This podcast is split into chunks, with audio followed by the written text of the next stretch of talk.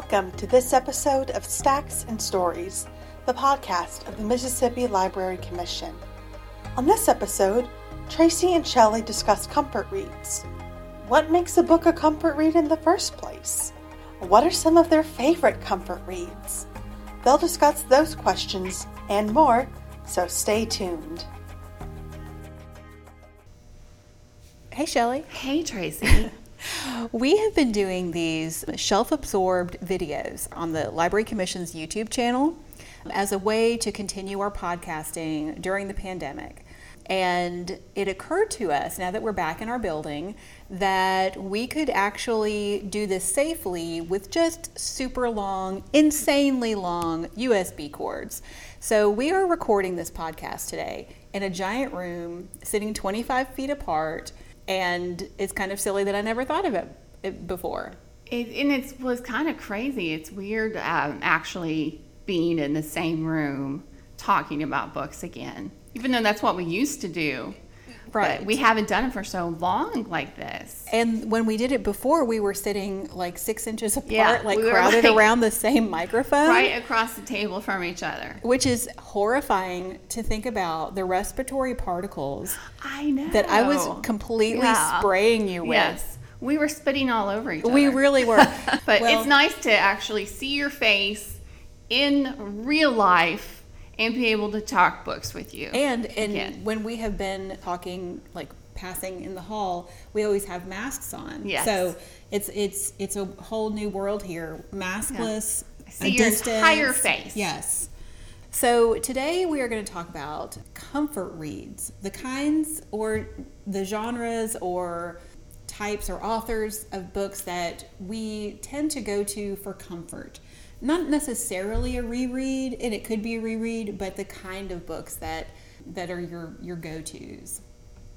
just because the term or the theme for our podcast here is comfort reads doesn't mean it necessarily falls under the stereotypical comfort because what's comfortable or what's a comfort read for one person is not necessarily a comfort read for the next person Absolutely. There's probably someone who's like, I love murder. yes And not just like any kind of murder, but like true crime and a lot of blood Yeah. spatter, and that makes them feel Makes it feel like home. I don't Yeah, know I because mean, they're dead. for whatever reason. Yeah. So I'm gonna I'll go ahead and start out with Okay. my first. It's actually a comfort author, and it's one that I've never talked about with you.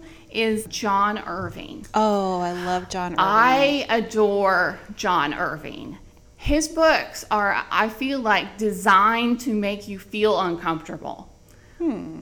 But to me, reading a John Irving book makes me feel safe. I will say this though I, I have not read all his books, and this is why. I mean, I believe he's written 15, 16 mm-hmm. books or so. I've only read like five. It's because I'm saving him, because I love him so much. Does I- that make sense it, to you? It totally does. And I, I am not trying to ruin anything for you, but some John Irving books are not good. I believe that. I, I, I, I can. There, I can see some that. Yeah. are, and, and I used to say every other one. Like he'd write an awesome one, and then Yeah. the next one's like, nah. and then the next one's awesome Yeah. again. The last one that I read and loved was A Widow for One Year. one of my favorites.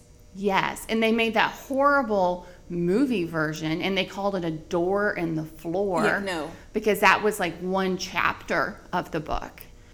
yes, some of them are great, and some of them are not so great. But the great ones are so great. Uh huh. It's like a whole world you enter. It and it- maybe and- that's the comfort uh, aspect. Maybe that is why I feel so.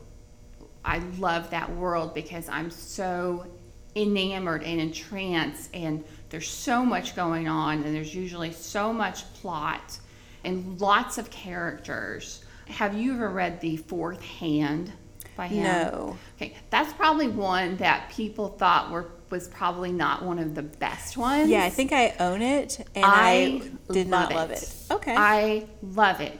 And here's it's weird all his books are super quirky, and that's another thing I like quirk, quirky and flawed characters. But so there's this man that is this world famous journalist, and he loses his hand from a caged tiger in India. He gets this really famous hand transplant. It's like the first one ever. But it's from this woman's husband who has passed away. And then she wants to get visitation rights with the hand Hmm. because it belonged to her dead husband. I love that. Now, look, that sounds good. So, John Irving is my comfort read author who I'm saving because he doesn't write a lot of books. I think I read somewhere once that sometimes he'll spend 20 years researching and writing a book. Wow. I know. And he's not getting any younger either. He's not. And, you know, I'm not dogging the man, but, you know, I don't know how I many. think, he, I think he needs to step it up. he might need to step it up You or know, just say chop, this chop, is mister." this is it. I love I love his books. I love him. So, what do you have? Well, the kinds of things that I want to read that bring me comfort, I like, and I didn't realize that this was my comfort really until I found the one perfect book that encapsulates all of this stuff. So here's what I want in a comfort read I want there to be a crumbly mansion. I want it to be set in England, preferably between the wars. I want the mansion to have upstairs downstairs drama. I want there to be a lost manuscript, if possible, um, preferably hidden in some, you know, secret portion of the crumbly mansion, and some kind of mystery. And the mystery needs to have happened a long time ago, because a long ago murder it doesn't stress me out. So the the one book that um, really does all of ticks all of these boxes is called The Forgotten Garden by Kate Morton. I believe you have recommended this book to me on several I, occasions. I think I recommend it to people like at the grocery store. and I I I've- love it. I still have not read it. It's about a foundling, and uh, there's a book of fairy tales that has been lost over the years. It just does all the things that it's supposed to do. Um, Kate Morton has some other books that are similar. Not all take place in a crumbly mansion, but some do. But the most recent one is called The Clockmaker's Daughter, and I did not like it. I showed that book my displeasure by slamming it shut and saying, ugh, can't believe this. Her books tend to be pretty long. Is They- that yes, correct? and they're always like modern times, olden times, Mm. because you have to have a modern person trying to figure out the mystery. Because then they have to like creep into the house and find the thing, and oh my god, the drawer's been stuck for seventy years, and then you find something in it. So you have to have like the dual the dual narration of like modern times, and then like the girl who's gets murdered or whatever, her perspective. I'm so surprised I have not read her because all of that appeals to me. She's not the only one who writes books like this. Possession by A.S. Byatt is sort of the literary fiction version. Um, it's a wonderful book and a horrible movie. I watched it. Gwyneth Paltrow? Yeah. Yes. Yeah, Yes. and uh, Gwyneth is not the worst part. The worst part is Aaron Eckhart. Yes. Like, no one's going to buy that that guy is a nerdy scholar. No, he's too hot. He is no. Sorry. It's it's it's a good story, but then you can go like, ah, no, no, this Mm-hmm. the casting. eh. So you know, me and my crumbly mansions. That's that's where I want to go. When I think a lot of people like Crumbly Mansion, but I mean, there's so many of them. There, ha- there's obviously a portion of people who love that. I wonder lo- if love it's, those kinds of books. if it's something about like the kinds of books I read as a kid. Mm-hmm. Because I, I liked those kind of books then, um, but obviously no murder. But or an or an ancient murder. Yes. Yes. Again, so like this this appeals to me like in TV shows. I don't like shows about modern murder. I like a murder from 100 years ago. Or I like a, a tidy murder, like in, you know, Agatha Christie thing. Oh, poison. Ah, so wonderful. There's no splatter or anything. You just you just drop dead. So if you've been listening to any of our shelf absorbed, you know that I have a insanely toxic family. so it would only make sense that something that makes me feel comfy or right at home are books about dysfunctional toxic family dramas. Yeah. One that I read recently that I really loved and hit a lot of the points that just make me feel right at home and maybe not so bad about my insane family.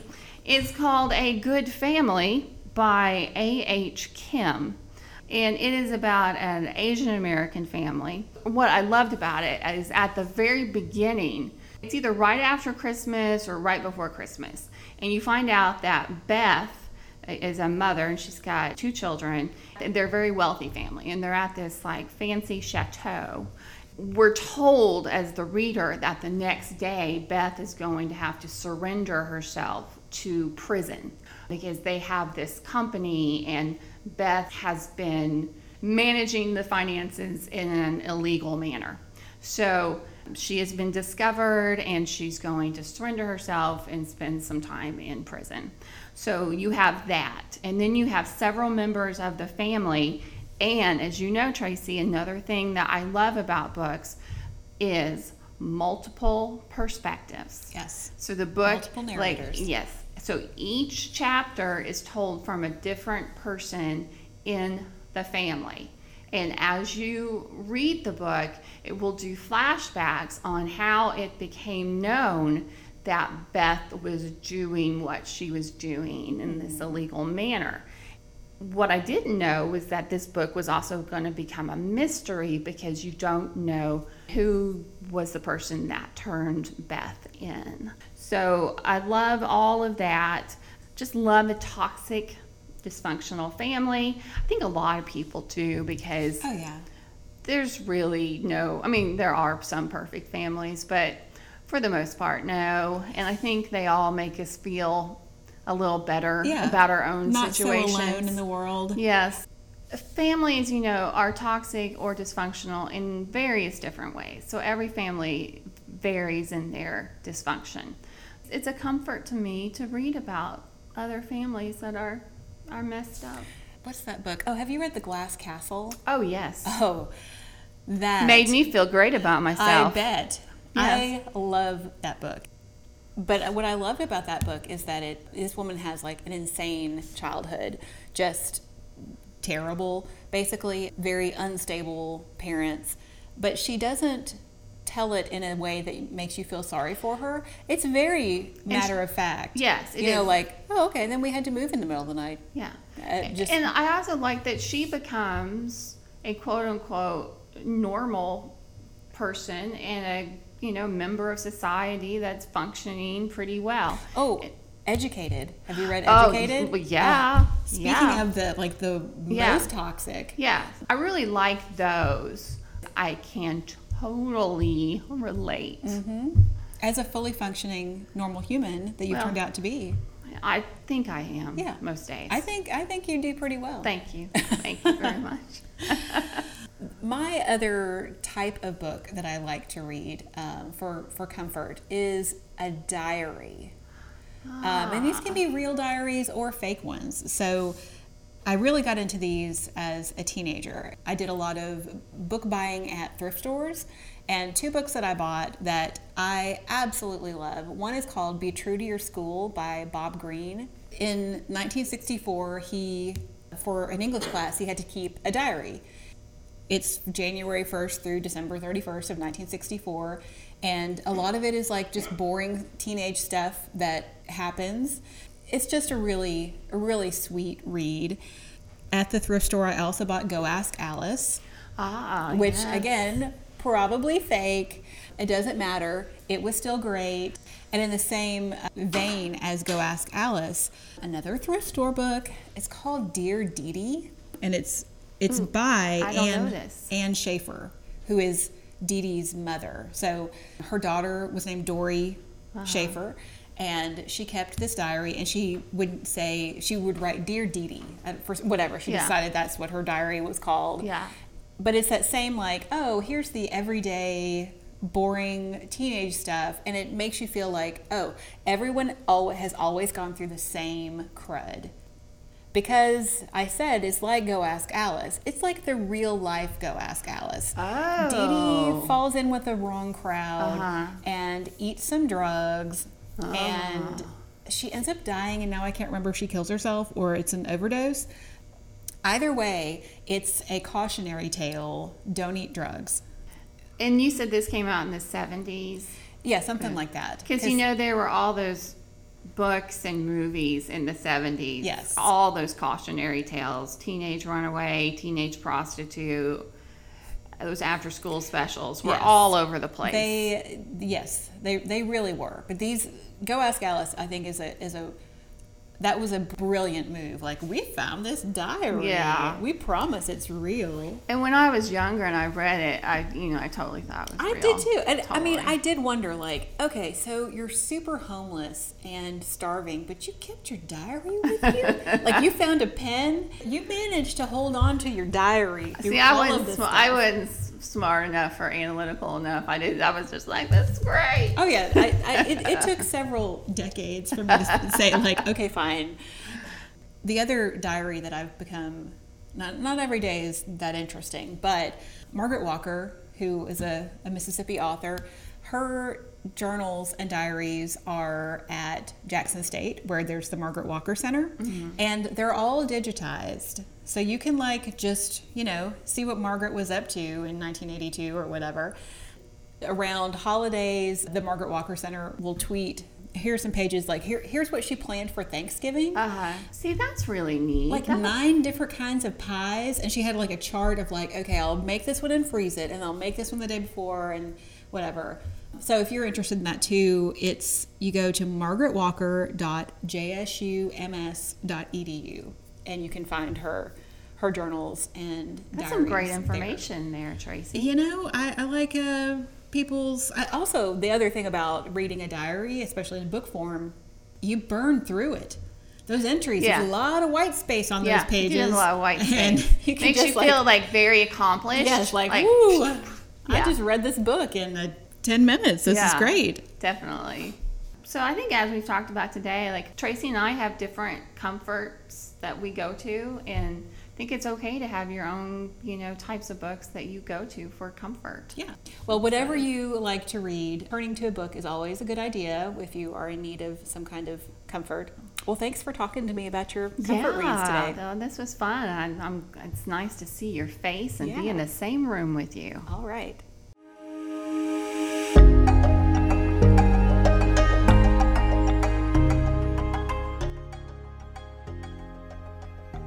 Thank you for tuning in to this episode of Stacks and Stories, the podcast of the Mississippi Library Commission. We hope you will tune in next time, and we encourage you to visit your local public library often.